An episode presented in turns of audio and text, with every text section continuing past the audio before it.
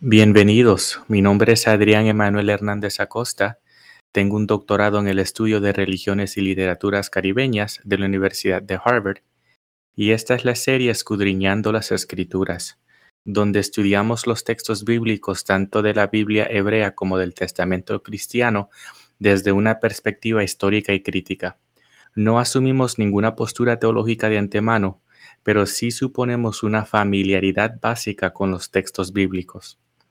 Para aquellas personas que quieran regir sus vidas de acuerdo con la Biblia, es menester manejar un conocimiento acerca de la labor humana que por siglos ha jugado un papel protagónico en la formación de las escrituras.